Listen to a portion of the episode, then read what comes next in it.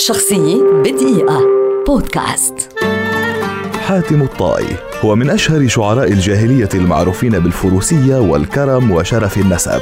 يقال بأن رجالا أتوا عند حاتم فأكرمهم ووزع عليهم إبل جده فغضب جده عندما علم بالأمر وتخلى عنه. وقد ظل حاتم على ما كان عليه من كرم وسماحة في النفس حتى وفاته وعرف عنه بأنه كان شاعرا يتميز بتراكيبه وألفاظه البسيطة ومعانيه الواضحة وبالابتعاد عن التعقيد. وقد ألف حاتم شعره في العديد من المجالات والأغراض الشعرية مثل الحماسة والعفة والكرم. كما اهتم بكتابة النثر الذي يتميز بالحكمة بالإضافة لكتابة المدح والهجاء. كان الطائي إذا ما قال فعل وإذا ما وعد وفى. وفي ساحات النزال كانت له الغلبة. وكان إذا ما غنم بأسرى في حرب سرعان ما يطلقهم.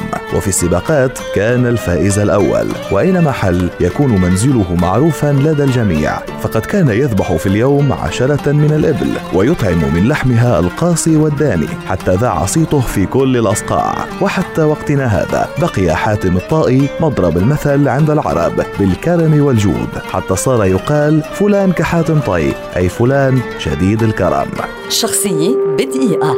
بودكاست.